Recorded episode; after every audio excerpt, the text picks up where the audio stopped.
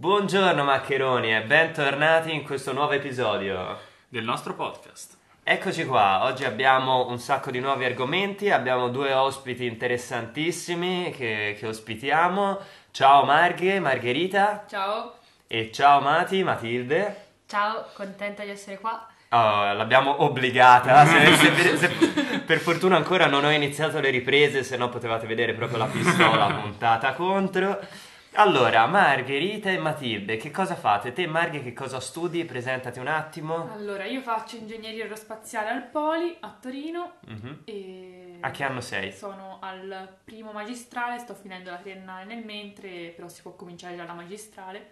Stai Eh, scrivendo la tesi in sto questo scrivendo la periodo? tesi. Di che parla? Raccontaci. La tesi parla di membrane per applicazioni eh, spaziali, quindi tipo le membrane che usano nelle mm, antenne che lanciano nello spazio, che si dispiegano e quindi hanno bisogno di materiali, diciamo, particolari o comunque membrane particolari che integrano, ehm, che hanno tante, funzi- tante Mhm. funzioni in una membrana che è molto sottile e si dispiega, però è molto di ricerca bibliogra- Bello. bibli- bibliografica. Beh, molto, Bello. molto bello, complesso direi. Sì. Mi sono fermato a membrane, però va bene. E te invece, Mati? Adesso E- sei? Sì, io studio ingegneria bionica Mhm. a Pisa in collaborazione col Sant'Anna. Vengo anch'io dal Poli Milano, quindi un po' di rivalità, Eh, però appunto ora alla magistrale sono qua a Pisa e niente. E anche te quindi hai finito la triennale su al Politecnico Esatto. in ingegneria biomedica. In giusto? ingegneria biomedica al Politecnico e ora mi sto concentrando sulla bionica che è fare robot in pratica. Ah, vabbè, giustamente, insomma, servono anche quelli, servono anche quelli. Com'è il rapporto tra Milano e Pisa? Come, come ti trovi all'università Politecnico? Ti piaceva? Era tosto? È stata una sfida? Più che altro Milano magari è stata una sfida perché Milano è una grande città, anche rispetto a Firenze molto diversa, quindi ambientarsi a Milano non è semplice, anche avendo io molti amici fuori sede, è proprio un'esperienza condivisa che Milano ti dà tanto, ma te lo devi un po' guadagnare. Questo ovviamente a Pisa è completamente diverso, città studentesca, ti accoglie, puoi fare un sacco di conoscenze, un sacco di cose. Appunto, in sei mesi l'hai conosciuta bene o male tutta. For- forse anche sei giorni, diciamo. no? Sì, sì, quello di sicuro a livello proprio di ciò che c'è da vedere pure, ma anche a Sì, livello di vita ti senti ben accolta. Però esatto, la dinamicità di Milano c'è solo là, quindi È un'altra cosa. È un'altra cosa. E Torino invece, Marghe, com'è? Torino è molto studentesca, molto universitaria, anche io ho avuto lo stesso problema all'inizio di Mati, cioè un po' orientarsi, cioè perché insomma è una grande città rispetto a Firenze, non come Milano perché Milano è enorme, però la fortuna è che il Politecnico è in una zona molto tranquilla, carina, quindi alla fine Mhm. Cioè, riesci mm, a stringere bene i rapporti, sono tutti fuori sede, quindi sono tutti molto accoglienti. Quindi Cioè, insomma uno si trova a suo agio Sì, facilmente, diciamo. me sì. Ma Dall'esperienza che ho avuto sì. Ecco, infatti, tra l'altro, proprio parlando no, di città in città, come si vive in una città, una delle cose principali, direi, del vivere, soprattutto per uno studente che immagino, insomma, va lì senza macchina, penso eh, anche voi, almeno credo, è il come muoversi, no? Credo sia il tema dei temi oggi anche per quanto riguarda il problema ambientale e quant'altro. Fede, che cosa, che, che novità ci sono state ultimamente proprio su questo tema della mobilità, no? Che volevamo parlare? È notizia di qualche giorno fa il, ehm, la volontà dei principali servizi di trasporto delle, varie delle principali città di aumentare il prezzo dei biglietti. Mm, come se già fossero bassi, no? Sì, boh, cioè diciamo che eh, probabilmente è dovuto a un generale rincaro un po' della vita di tutto, Certo. da- da- dal carburante all'energia e così via, e quindi uno magari va a pensare che sia proporzionale, Mhm. però, boh, voi per esempio usate i mezzi per girare nella, nella città dove siete?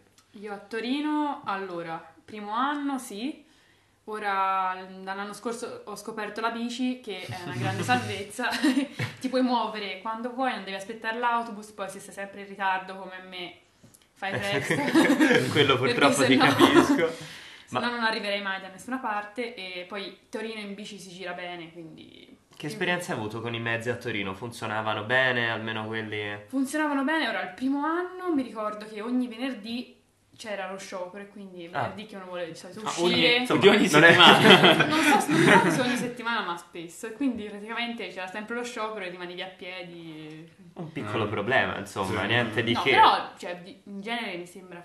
A volte non arrivano, però non ho grandi esperienze con gli autobus perché alla fine dall'anno, cioè ho usato, sono stata sei mesi il primo anno a Torino e andavo spesso a piedi perché ero vicino all'università e quest'anno spesso la bici, quindi... Mm, Certo, È certo. già, è già metro. terza- è già il terzo ospite che va in giro in bici. eh, È vero, è vero, la bicicletta ormai è diventata... No, abbiamo, cioè, la metro c'è una linea sola a Torino, quindi non è che c'è grande... Sì, sì, non, diciamo.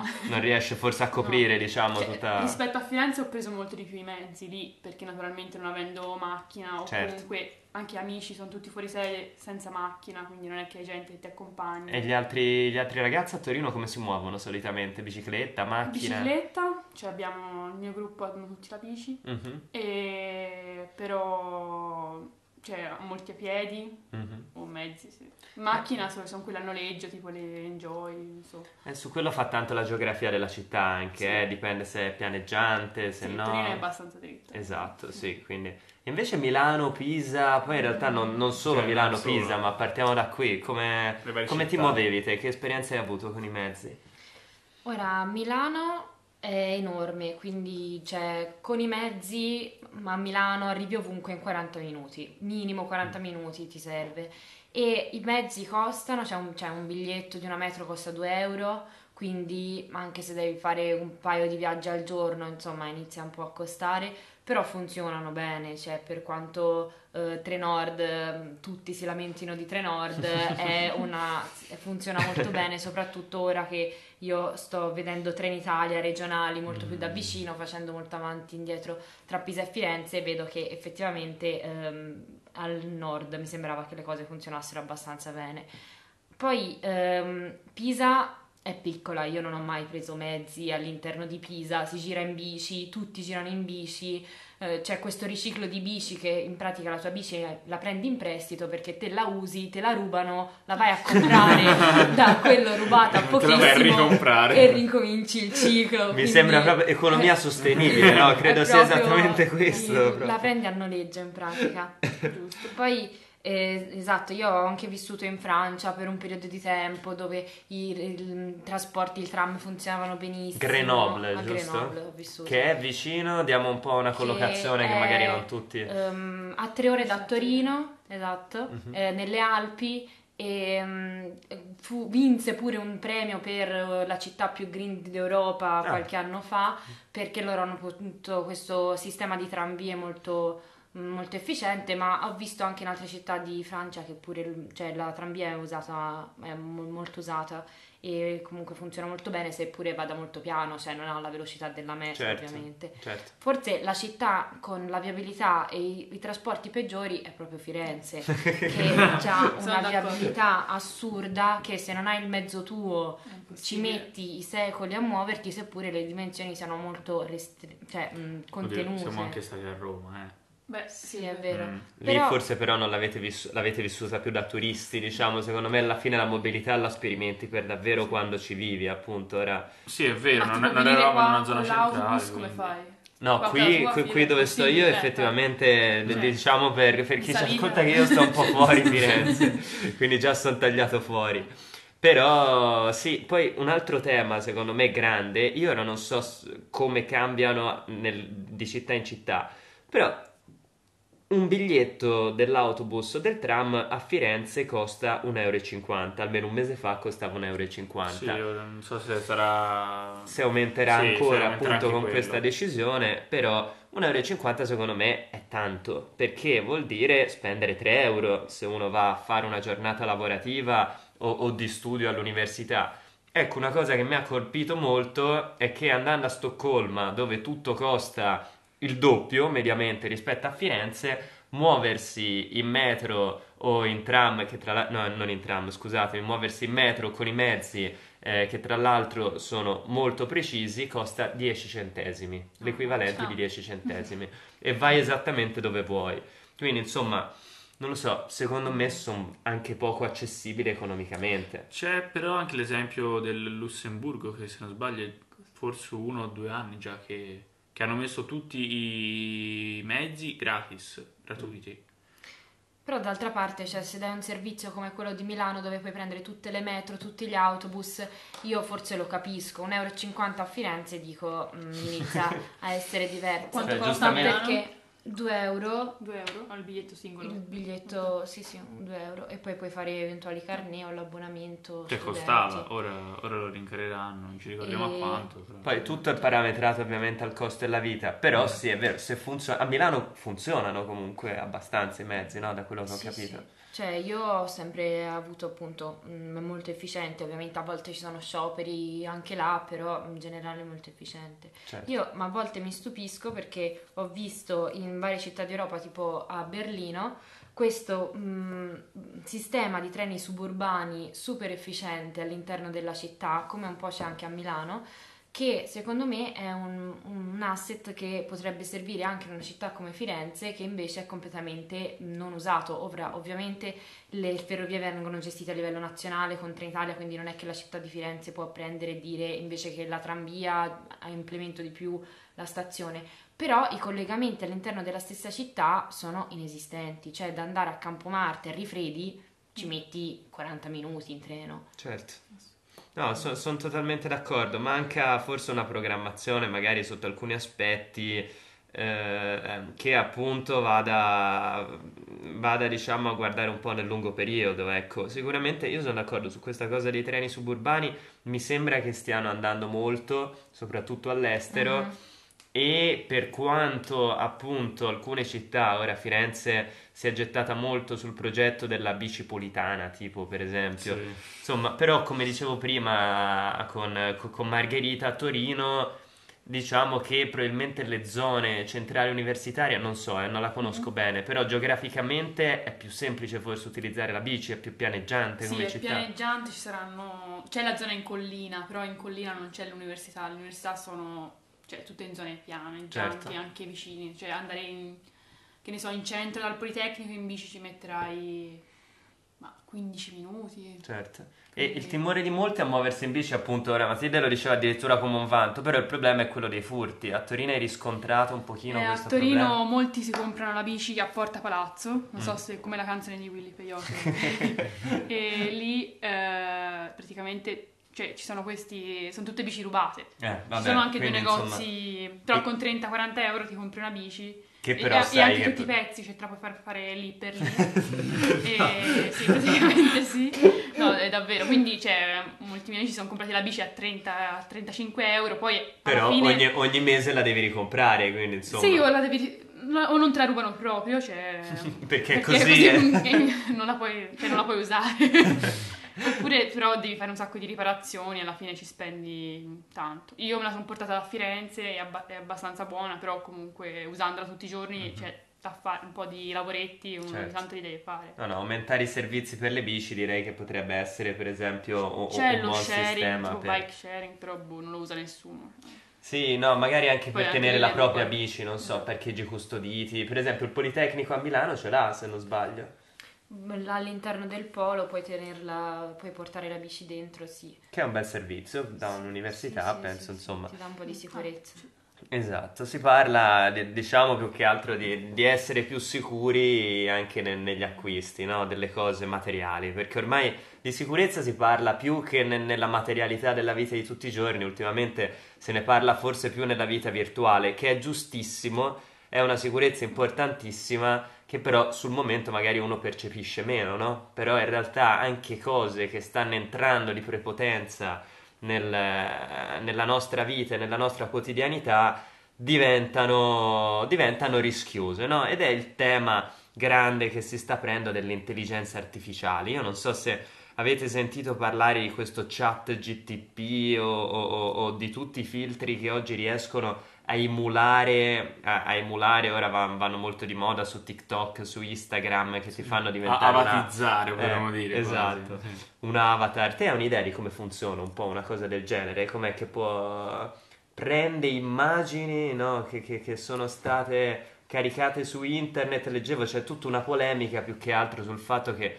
tante di queste immagini probabilmente sono state prese anche illegalmente, ecco.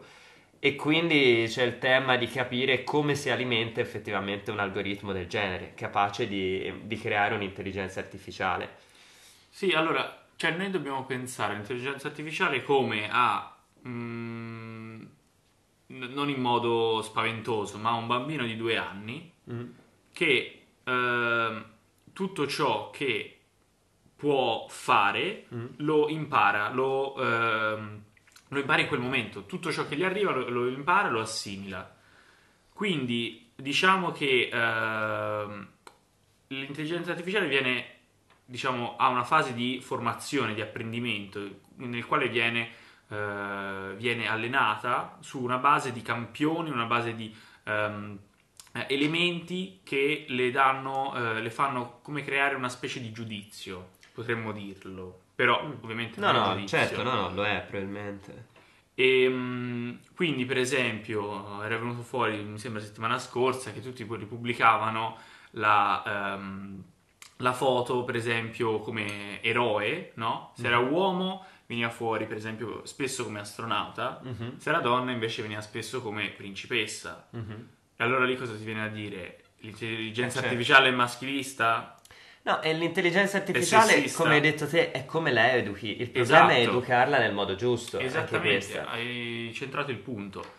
Quindi, se per esempio su, su, internet, che è da lì che principalmente viene fatto uno scraping, quindi un, um, una raccolta diciamo delle risorse poi, eh, di apprendimento uh-huh. eh, la maggior parte di immagini che so di, femminili sono più inerenti a, cioè più, più vicine a quello poi ci, ci, sarà questo bias diciamo incondizionato che non sarà, cioè uno deve andare lì eh, manualmente a cambiarlo certo. è molto più complicato certo assolutamente e, e, per esempio leggevo, mi ricordo, la, studiavo una cosa l'anno scorso che no, c'è tutta la ricerca per immagini Google, non so assolutamente come funziona esattamente, ma mi ricordo che appunto ricercando se una, mm, siccome appunto si basa, diciamo, paradossalmente è, è, è, forse il sistema che ha più pregiudizi in assoluto, credo, come, come meccanismo perché vive riassume di quello che viene... Riassume, esatto, esatto riassume. Mi ricordo questo esempio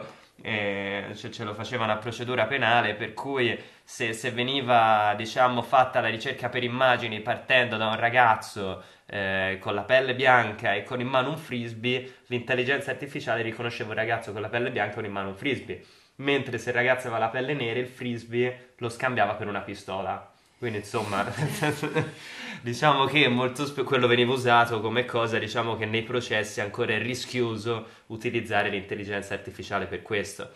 Però non so, voi che siete, diciamo, nel campo delle nuove tecnologie, che avete qualche idea al riguardo, non so, su come quali sono i rischi secondo voi di un sistema così? E, allora, no, sicuramente cioè, ho sentito una conferenza che avevano fatto al, al Poli mm-hmm. sulla, alla Biennale del... non si chiama più Biennale? No, Festival della Tecnologia, insomma. insomma. E, però, non, però faceva, parlava proprio di questo argomento, del fatto che l'intelligenza artificiale è, cioè, è sessista, perché mh, mm, diciamo che eh, comunque insomma, è collegata, ricerca su Google, su internet, quindi... Certo cioè nel, tutte, Appre- le informa- eh, apprende, da, apprende da, un, cioè, da, da, tutto un sistema che è diciamo maschilista, si basa sul patriarcato. E come si può reimpostare secondo eh, voi È molto complicato come... Non, non, cioè, non... Però essendo anche l'intelligenza artificiale un, ciò, cioè il, impara in continuazione comunque, cioè sì. se, setti un algoritmo però appunto come è stato detto anche prima, viene com- continuamente riaggiornato. Se i dati per cui viene dato in input vengono sempre riaggiornati, quindi se eh, le informazioni diventano sempre meno maschiliste, meno incentrate così, forse è possibile riprogrammarla, però non, non Devi ho... educarla. Tipo... Sì, non so se nel frattempo può però fare più per male che, che, bene. Non so come si possa fare, sinceramente. È un, è un po', labile il confine tra quello che c'è, no? Cioè tra quanto, quanto alla fine noi influenziamo e creiamo, quindi l'intelligenza artificiale, la alimentiamo e la cresciamo e poi lei finisce per crescere noi. perché noi viviamo degli algoritmi di Sì. TikTok, di Facebook, quindi paradossalmente se te già hai, hai un'idea finisce per estremizzartela, perché te educhi il tuo algoritmo perché ti proponga quell'idea e poi l'algoritmo ti propone solo la tua idea, per cui diventa... Anche sull'esplora di Instagram, cioè, ti compaiono solo argomenti inerenti al tuo pensiero, perché diciamo che eh, sulla base, base mi piace sulla base di ciò messo- che mi piace che metti, sulla base di ciò che cerchi, sull'esplora ti compaiono determinati argomenti, quindi alla fine rimani, cioè, alla- mh, diciamo, non si amplia la Certo. tue conoscenze. È un po' rischioso perché Esatto. sembra molto democratico perché uno vede l'esplora Cioè, di Instagram Tutti dice possono mettere tutto, ma Brava. quello che alla fine Certo. arriva è solo quello che vorresti vedere. sono totalmente Che- d'accordo. Che forse potremmo dire che è il principale problema dei social. Cioè che non scoppiano la bolla. Eh, oggi Non sì. scoppiano in senso di eh, non, non la allargano, non la, eh, non la fanno permeabile. Ti polarizzano, nel senso che ti sì. spingono dalla tua stessa parte, ecco, questo sì. Cioè non invitano al dialogo, invitano a un muro contro muro, ecco. E questo sicuramente, e questo sicuramente, vabbè, sarà problematico, però stiamo a vedere un pochino. E... Volevi dire qualcosa, Mati? Scusami. Sì, d'altra parte Instagram è anche rappresentazione, quindi eh, serve anche a, a trovare quella tua parte di bolla che magari nel- nella vita normale non riusciresti a trovare. Quindi, cioè, sebbene appunto la chiusura non, non fa mai bene, eh, ha anche potuto dar voce a mm, gruppi, comunità che nella vita normale non, non riuscivano appunto a avere quel loro spazio. Certo. Cioè anche a collegarsi, intendi? Anche a collegarsi, Eh. a- cioè, mh, viene- è stato detto, la bolla fa male, però ha dato, cioè, ha dato Trovi l'opportunità spunti, anche a collegare con gente simile a te, quindi all'interno della tua bolla, che però nella vita reale non esisterebbe questa bolla. è vero. Sì. Questo è vero. No, no, ma infatti sono tutti i pro e i contro, per cui sicuramente aiuta a creare connessioni e il lato negativo è quell'altro. Mhm. Si tratta magari in futuro di capire un pochino come riuscire a mediare tra una cosa e l'altra, che poi hanno risvolti importanti anche a livello sociale, politico e, e di relazioni. Adesso facciamo una breve pausa, abbiamo un sacco di cose ancora di cui parlare e Torniamo tra... Torniamo tra 4 Per secondi voi, per sì, voi, quindi secondi. insomma intanto noi pensiamo a, a raccontarvi al meglio cosa vuol dire essere una donna, come hai detto che si dice? Stempiato. A dopo. a tra poco. Bentornati. Bentornati maccheroni, come, come state? Spero bene. Nel frattempo abbiamo una notizia clamorosa da, da- da darvi, cioè Jonathan ha compiuto 190 anni. E, e Jonathan è la tartaruga più vecchia del mondo, ci tenevo ad aprire così, sembrava... No, rendetevi conto, un essere vivente che ha 190 anni... Che cosa c'era 190 anni fa? Non so. Ma ci sono gli ulivi di 2000 anni a sta Ho parte. capito, certo, vabbè, ma un ulivo non ci pare, nemmeno una Si è fatto due guerre mondiali, si è fatto due No, guerre mondiali, si è fatto Risorgimento, Unità d'Italia, Capito? Napoleone. Noi si parla, si ride, l'intelligenza artificiale e tutto, e Jonathan Eh, nel frattempo ha compiuto 190 anni. Che nome del cavolo, però. Ma oh, ora, eh, un saluto a tutti i nostri follower che si chiamano Jonathan.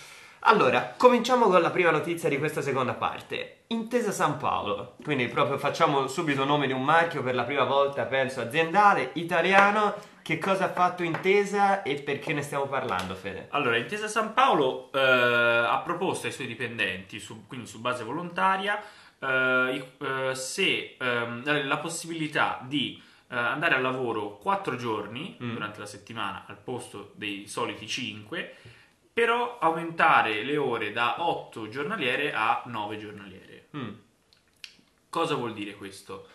Eh, è, è, diciamo, ehm, è arrivato in Italia un po' tardi perché se ne già parlava un po', per esempio, il resto d'Europa. Stavano facendo anche delle sperimentazioni, se non sbaglio, a Microsoft, eh, per esempio in Giappone. Sì, in- Questa- in Europa c'è tante... Quest- cioè, que- questa specie di eh, teoria, ovviamente, non è ancora provata Mhm. eh, del ehm, fai lavorare meno i tuoi dipendenti e questi saranno più produttivi perché avranno più tempo libero. Mm. Più produttivi, quindi anche più creativi di conseguenza. Mm. Cosa ne pensate? Ecco, secondo voi, per dire, voi, voi la prendereste una settimana corta se vi offrisse il vostro datore di lavoro, invece che 5 giorni ne lavorate 4 però un'ora in più al giorno? Che cosa direste voi? E un'ora in più rispetto a casa, quante? Per esempio, hai un orario di 7 ore al giorno, 8 ore al giorno e ti propongono di lavorarne 9 ma di fare un giorno in meno. Secondo voi che effetti può avere per dire sul...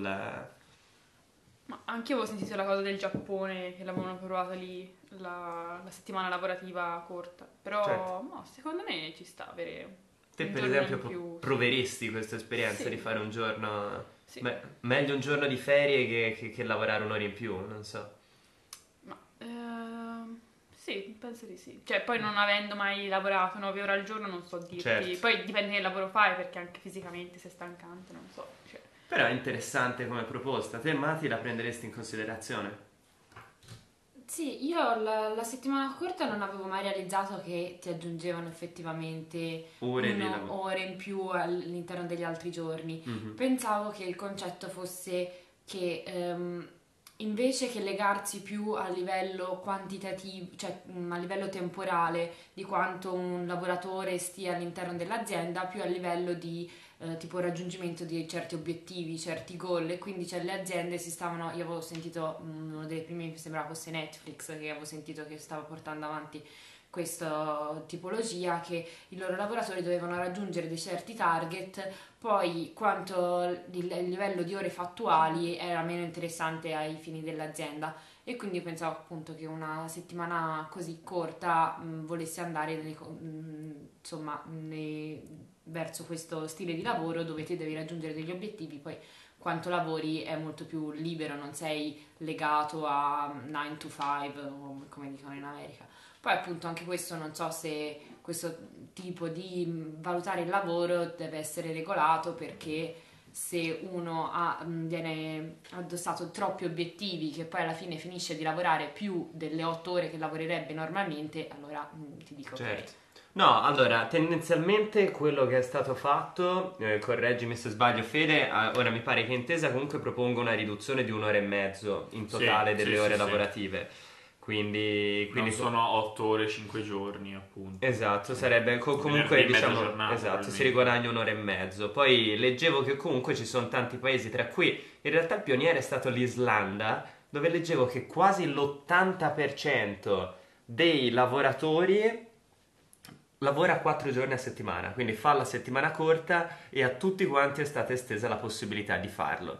Ci sono A paesi parità di stipendio, è bene a pa- dirlo. questo, questo assolutamente, bravo. non è che ti pagano 4 quinti del... Certo. No, no, parità di stipendio ti offrono, diciamo, la possibilità di conciliare meglio vita, vi- vita e, e- e- e lavoro, che secondo me in realtà io la trovo una cosa molto positiva. Te che hai qualche dubbio in più di me, forse, su questa... Penso anch'io che sia positivo perché eh, penso che mm, allora la cosa che diceva per esempio mm, la Ma- Mati è mo- è molto importante, cioè del eh, secondo me slegarsi dall'ottica del devi stare 8 ore in, eh, in ufficio. Per esempio in Giappone c'è una cultura dell'ufficio io definirei quasi tossica, eh, non, non- non ce ne vogliono i giapponesi, però per esempio viene, viene vista come una con, con una buona come, come un segno di dedizione il dormire in ufficio. Posso dire che sei riuscito a farti nemici anche giapponesi, cioè io ti devo tenere fermo a te, non è possibile. no?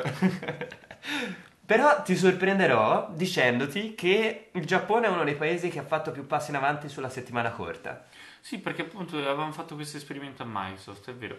Perché lì c'è un problema di eh, gente che va in burnout eh, molto, molto più spesso rispetto a altri paesi È industrializzati. stressantissimo in effetti, no? Sì. Lo stile di vita... Sono famose per esempio le foto delle persone che si addormentano sulla metro mentre tornano a casa. Tanto sono Oddio, stanche. que- quello forse Anche può succedere, esatto, non credo che insomma... Boh, io non ho mai visto una foto. No, Cioè, vabbè, non è che dico magari in Italia non No, è vero, i giapponesi hanno una cosa Eh, della dedizione. Eh, del- sono Poi- molto rigidi. Cioè, sul- C'è anche una cultura mh, del bere dopo lavoro Esatto. come parte del proprio mh, creare network che te devi, cioè questa cultura del, del bere, andare a bere con i, i boss dopo il lavoro che molti spesso dicono che le foto che si vedono è perché la gente spesso si ubriaca Ah, e non lo deve sapevo. tornare a casa in qualche Il karaoke, Esatto. il bere post lavoro. Che è quasi un requisito. No, è vero. cioè. Sì, è un'attività lavorativa paradossalmente, anche perché finché intessi comunque relazioni fa parte sempre di un ambito, diciamo, di Ma- lavoro. Una cena di Natale ogni sera. Una Oh, cena di Natale lavorativa ogni Che sera. bello! No, vabbè, comunque secondo me è molto interessante questa cosa della settimana corta, soprattutto diciamo in un mondo che cerca di conciliare sempre più le esigenze, ora si sta discutendo molto la proroga dello smart working, ci sarà, non ci sarà, quindi io credo che dare una possibilità poi è su base volontaria, per cui se uno, se uno preferisce accedere bene, altrimenti no, comunque c'è una riduzione in qualche modo dell'orario lavorativo complessivamente nella settimana e il salario è lo stesso, secondo me ti dà. Basta che non diventi, per come sta andando il mondo, un modo per cui alla fine uno finisce per fare due lavori, cioè uno nei quattro giorni in cui esatto. lavora e uno nei tre, perché con, con la crisi che probabilmente stiamo attraversando, il rischio è che si arrivi a questo, secondo me. Anche la cosa di raggiungere l'obiettivo, ora non so come l'hanno intesa, però l'obiettivo dipende che obiettivo è, perché magari, cioè, se non hai un orario ti possono tenere all'infinito finché non raggiungi, non lo so, eh. No, no, è, no, no, è giustissimo invece, è que- il motivo per cui diciamo mh, poi portò un, un tempo si usava di più, poi il, il famoso lavoro a cottimo, no? Quello che, per cui devi raggiungere determinati, il rischio è questo, che svincolarlo dall'orario è sicuramente, eh, su quello bisognerà evidentemente controllare bene, ecco che non ci siano abusi e quant'altro e fare in modo che sia un'occasione e non... eh, Sì, comunque una sperimentazione. Secondo me questa è la cosa che non, non si deve perdere di vista. Cioè, bisogna, si sperimenta, si prova, si vede come va. Ovviamente spero non solo in base all'azienda come vanno i risultati, ma anche penso, spero un grado di soddisfazione dei, dei dipendenti e poi si decide se implementarlo su più grande scala, se e poi cosa farci, diciamo. Mhm. No, no, sicuramente, infatti è giusto sperimentare anche perché i risultati delle sperimentazioni sono andati bene nei paesi in cui l'hanno fatto, per cui secondo me la settimana corta ha prodotto dei risultati positivi e con alcuni dubbi, ovviamente più che legittimi, perché comunque è un giorno di lavoro in meno, e- però può essere una cosa interessante, diciamo, per, per- per migliorare anche le condizioni lavorative, no? Quindi Sì. secondo me può essere, può essere un buon punto. Un altro buon punto quale può essere per migliorare le condizioni lavorative? Per esempio, diciamo, si è parlato tanto ultimamente di, di numerose cose, giustamente, è un mondo che lavora sempre di più e ehm, indipendentemente da, da quello che è l'orientamento europeo o del, o del PNRR, però la parità di genere è un tema che è al centro dell'attenzione da molto tempo.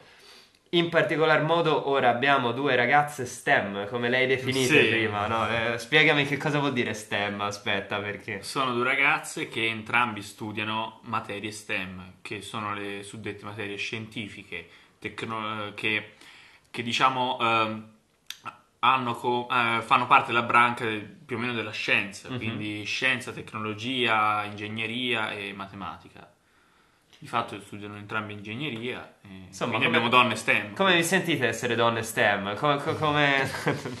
Ora lo scrivete nella bio di Instagram. esatto, ho scoperto questo nuovo termine che conosci solo te, Fede, ma, ma- no, scherzo. Ho sentito i miei podcast da, da quarantenne. Ma mm, allora, a livello di studi, eh, già la situazione attuale è molto diversa rispetto a quanto fosse anche mm, pochi anni fa mm, per quasi tutte le discipline scientifiche. Poi, appunto, magari per certi tipi di ingegneria ancora viene visto più come un settore maschile, però io ho fatto ingegneria biomedica e mm, noi eravamo principalmente ragazze Mm. mm, all'interno, cioè con un 40, 60, 60 per le ragazze.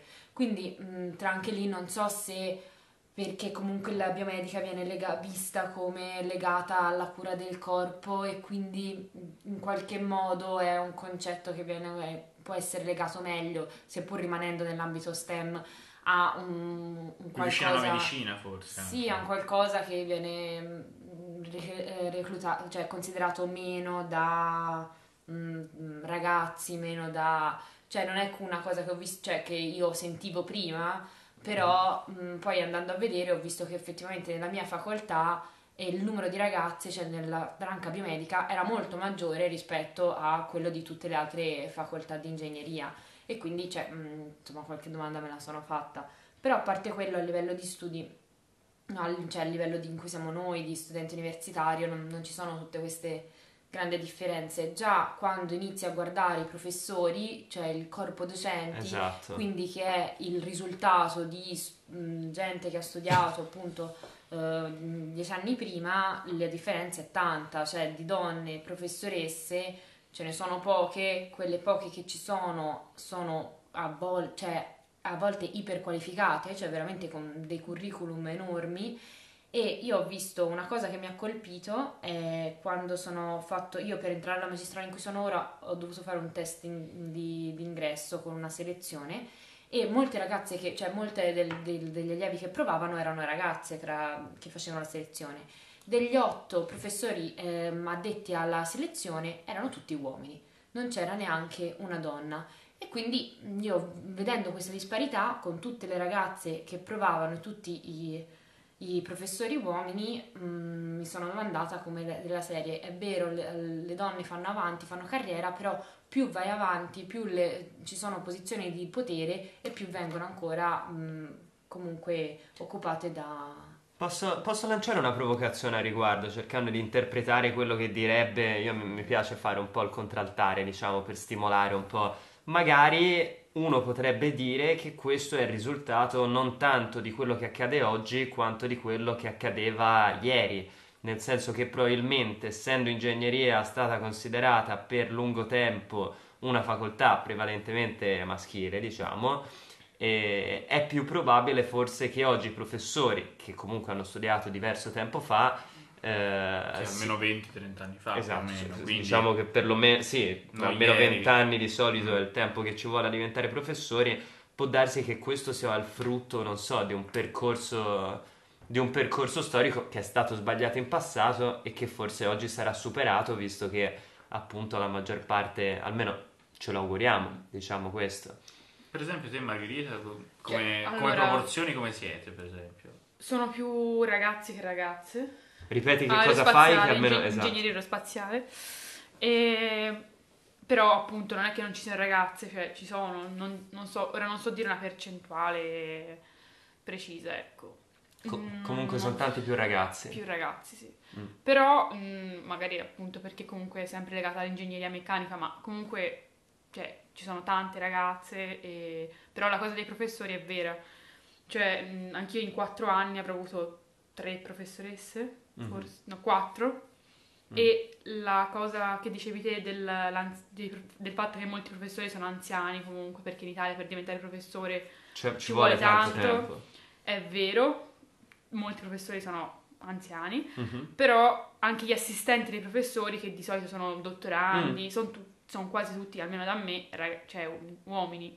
Cioè, Ecco. nel senso, donne ci sono, ma Che poi probabilmente ecco. prenderanno la cattedra. sì, e quindi- comunque hanno alcuni, cioè alcuni assistenti sono, ci sono gli assistenti vecchi, ma anche quelli No, giovani. anche quelli più giovani. No, Esatto. no, questo, questo hai Cioè, ragione a esatto. dirlo perché Quindi- è un buon E poi anche molti professori che, gli unici professori giovani che ho avuto erano uomini. Sì. Mm. Quindi continuano, E- secondo voi, a essere considerate delle facoltà prevalentemente maschili, diciamo, dove... Ma mm, s- sì, cioè magari è ancora, magari anche eh, se dici faccio ingegneria, magari eh, se sei una ragazza, soprattutto tra gli adulti ti vedono, ah, fanno un po', ah. Cioè. Com'è che fanno quella... Ah! No, vabbè, insomma, fanno- sono un po' stupidi, cioè magari c'è un po' lo stupore, Esatto. però nel senso, o comunque anche a me, tipo è capitato anche al liceo che mi dicessero, ah, però in ingegneria eh, ci sono tanti uomini. Mm. No, una professoressa donna. Eh, però siete, siete anche entrambi che venite dal classico. Sì, vabbè. Cioè, no, non, Vabbè. no, non che c'entri... No, cioè, no. no, però... dai, diciamo, cioè, sì. è come io che ho detto Jonathan a 190 anni. Tanti fanno lo scientifico e vanno all'ingegneria, ma anche tanti fanno- insomma, vengono dal classico, tanti. Cioè, alla fine di gente che fa il classico che va a fare lettere sono pochi, eh. Sì, questo, questo lo confermo Eh, cioè, anch'io. In anche classe te, mia eh. sono andati pochissimi. infatti. No, nessuno a fare lettere. Zero. Su Ma 20 sono di l'unico che ha due. fatto lo scientifico. Sì. L'unica pecora nera. Finalmente non sono in minoranza. Sì, e vai. Comunque, no, perché è sempre un argomento molto sensibile e molto, diciamo, dove ci sono opinioni molto delicate, no? Per esempio, prima vi sentivo un po' discutere mentre, mentre io e Fede facevamo finta di aggiustare il microfono Sì. in modo professionale sulle quote rosa, che sono un tema dove ho sentito ogni tanto mh, rizzare i capelli un po' a tutte, perché ho, ho sentito tante ragazze, almeno ho avuto la possibilità di confrontarmi nel corso dell'università, pensarle in modo diverso, perché c'è chi le trova offensive, c'è chi le trova fondamentali, c'è chi le trova... eh, Male necessario, potremmo dire. sì, sì, c'è chi le trova, esatto, diciamo, un, un modo per, per avviare una transizione fin quando ormai, fin quando si spera presto, diciamo, cambierà la cultura. Voi che idea avete, per esempio, sulle quote rosa? Che cosa... No, esatto, ehm, cioè io mm, mi trovo in favore di, ehm, di un- eh, avere uno strumento che possa facilitare l'ingresso a delle persone che se no avre- ha- hanno dei bias che vanno loro contro. Cioè se te trovi davanti a te un ragazzo e una ragazza ugualmente qualificati, è un bias della società vedere il ragazzo come quello più affidabile, quello che vale la pena assumere, quindi per questo è stato necessario prendere, mettere le quote rosa, perché al- a parità di competenze mh, spesso invece che essere 50 e 50 veniva preso il ragazzo. Quindi, cioè, per quanto mh, appunto a volte venga riferito, eh, ma io non voglio essere scelta perché è necessario raggiungere un quorum, ma perché io vengo scelta per le mie capacità. La triste realtà è che eh, a volte le donne scelte, mh, cioè sono minimamente ne- eh, scelte il numero minimo per raggiungere questo quorum e se questo non ci fosse sarebbero ancora minore e quindi cioè, a me viene difficile pensare che ehm, a livello di capacità e di competenze ci sia questa disparità così grande come poi dimostrano i numeri. Ma secondo... Vai, vai, Fede. Cioè, quindi pensi che, per esempio, se si metta eh, un obbligo di quote rosa al 30% e poi... Di che eh, cosa parli adesso, scusami? In generale, per esempio, per un posto ci sono delle tot persone da In un scegliere. consiglio di amministrazione, Consiglio di in un... amministrazione, per esempio. Ok. Quindi pensi che se poi viene su 10 persone, 3 sono donne, ehm, la, la quota rosa sia necessaria. Però se, anche se si mette quel, per esempio quel 30%, ma poi si raggiunge 4, 5, 6, allora pensi che quello sia un ambiente dove non se- magari non serve più? Se viene, dici, se viene sis- sistematicamente superato il- la quota rosa? Sì, dice Sì, questo. cioè se non venga, diciamo, ehm, mm, rispettata al minimo. Cioè metti il 30%, Cioè un ambiente sano, 31 tra no. virgolette, che quindi non necessita Sì. della quota rosa. Sì, se viene mh, superata mh, appunto sistematicamente la quota rosa, secondo me il bias è, eh, cioè dato che prendendo come ipotesi che il bias è eh, a svantaggio delle donne, se viene superato allora è risolto, tanto che la puoi togliere e poi ci può essere dei casi in cui le donne saranno meno, dei casi in cui le donne saranno molto di più, Certo. perché a livello statistico la media è valida, il punto è che al momento non è così. Ma secondo te è una cosa di transizione, nel senso arriverà il momento in cui nella società si supererà questo e, eh, E non non ci serviranno sarà più. più, e non ci sarà più bisogno? Oppure, cioè, che cos'è che potrebbe cambiarlo? Guarda, io me lo auguro. È un tema perché- grande, però insomma. Esatto, questo vorrebbe dire raggiungere la parità dei sessi se non c'è un appunto non, non è necessario ehm, dare una mano alla parte con una disparità, però c'è la parità dei sessi all'interno del- cioè, della storia dell'uomo non è, insomma, non è mai esistita, è un lavoro lunghissimo che le donne stanno combattendo e ovviamente ultimamente ci sono più conquiste che, che mai fino ad ora, però insomma mh, vediamo, speriamo. Sì, se pensate anche come percorso, la storia, la storia è principalmente patriarcale da boh, quant- 4.000, De- molto di più anni, quant'è forse che si sta iniziando a ragionare su questo in modo anche, diciamo, da... No, no, sicuramente il mondo si è evoluto tanto, certo, sotto questo aspetto. E mm, passi ce ne sono ancora da fare, direi questo sicuramente. E detto ciò, si tratta secondo me di trovare gli strumenti giusti e di concentrare il dibattito su cose effettive eh, senza talvolta perdersi in cose che fanno perdere anche importanza al dibattito. No, io sono d'accordo con quello che ha detto Mati e cioè, se si torna alla cosa della questione STEM, secondo me avere anche dei modelli, cioè degli esempi che da Mm. portare alle ragazze è molto utile perché tipo anche al, eh, al Poli c'è questa um, associazione Mhm. che eh, appunto in cui anche su Instagram fanno video in cui delle ragazze che fanno ingegneria eh, parlano del loro percorso, cioè a- me anche vedere che delle donne sono riuscite a fare un determinato percorso, magari che in, te- in cui trovi solo esempi di Maschili, uomini che ce l'hanno fatta a fare quel percorso, cioè può essere appunto un modo per insomma, stimolare insomma, anche le ragazze che questo percorso è, cioè, è fattibile per tutti, poi non so, quindi per ehm, insomma, favorire la parità di Certo, genere, l'accesso, incentivare, che incentivare, comunque sono insomma. tutte cose che vanno a colpire il sentire cioè, sociale. avere no? un- cioè, secondo me avere appunto degli esempi appunto Anche perché io ho letto eh, degli studi che dicevano che il successo, se raggiunto da una donna o da un uomo, viene visto a livello sociale molto- in modo molto diverso, ovvero che se un uomo diventa un uomo di successo, viene visto, viene riconosciuto socialmente di più, viene visto come una persona ammirevole, mentre più una donna riceve più successo, più meno la società l'accetta perché non, non ricopre proprio il, il suo ruolo di eh, donna che deve essere a supporto di, ma è lei protagonista, quindi viene vista come una piena di sé, una che pensa solo al guadagno Esatto. e quindi appunto anche vedere modelli di persone che nonostante delle difficoltà in più appunto hanno avuto mh, dei successi fa, Mhm. può dare appunto forza. Esatto. Certo, no, no, assolutamente. E questo è un tema grandissimo, per cui insomma una volta ne parleremo, ne parleremo con Molto più... complesso. Molto complesso, molto complesso, sarebbe da dedicarci, diciamo, diciamo sicuramente più tempo, invece direi che siamo in chiusura, quindi noi vi ringraziamo tantissimo per essere venute, come vi è sembrato Marghe, Mati, il podcast, divertite? Sì, prima esperienza, quindi a fare un podcast, quindi... Quindi insomma anche se fa schifo, No, è no, comunque no, nel senso che comunque parlare... Grazie mille. Bella esperienza, grazie. Siete Esatto, divertite un minimo? sì, Preferivate sì, sì, investire siamo questa divertiti. serata come? su Netflix. No, sì. su Netflix. No, no. No, no, è stata, È stato un una bella esperienza. Niente meglio che qui, te ti sei divertito Fede? Sì, sì. Va bene, Maccheroni. Allora, buon anno perché se Buon non anno, sbaglio sì. questo esce proprio è l'ultimo dell'anno.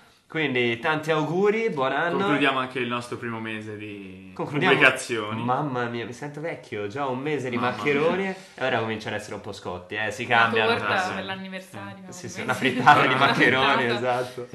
Ce la Facciamo una pasta al forno, dai. Ah, buona, mamma mia, buona, Dai, buona. ci viene fame. Cari maccheroni, buona- buon anno e buon 2023. Stavo anche sbagliando.